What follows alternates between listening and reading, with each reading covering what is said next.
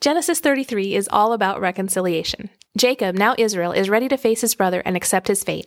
He does so with a new trust in God. And even more than being accepted and not killed, Esau runs and embraces him. I wonder how long that Esau had actually forgiven Jacob and began to look forward to his return. He never sent word to Jacob, not even when their mother had died. So maybe God had only recently turned his heart around. After all, he had brought 400 men, which could definitely be seen as aggressive. Either way, Esau gave Jacob a warm welcome and wanted to bless Jacob and aid him.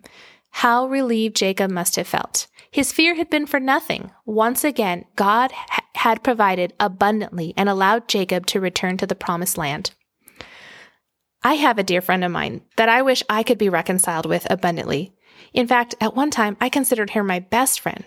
Crazy thing is that we never actually had an argument or a disagreement. In truth, I don't actually know how she feels. I left her behind when we moved from Florida. Once in a while, we exchange polite text, and I've tried to see her when I visit.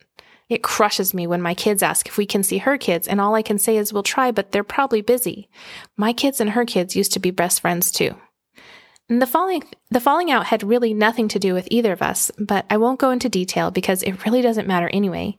My point is there is someone I long to be reconciled with, and my guess is that you have someone in your life as well that you would love to run and embrace and put whatever misunderstanding or true offense behind you and move forward in your relationship. But we live in a sinful and fallen world, and sometimes we just have to pray and be patient and trust God for His timing. Sometimes it just takes time. I hope and pray that sooner rather than later, the thing holding my friend and myself back from relationship will be healed and reconciled as well. And this scripture gives me hope. Scripture is so honest about human nature and so comforting every time it shows us God's heart. There's a question I like to ask myself during Bible study What is God's heart in this passage? And in this passage, I see that God is a God of reconciliation, and He is in control of our situation and timing, and in His time, He will bring about what is best for His glory and our growth. Let's pray. Father, I pray for reconciliation. For reconciliation of our relationships that have been broken, and the reconciliation of the world to you through the blood of Jesus. Amen.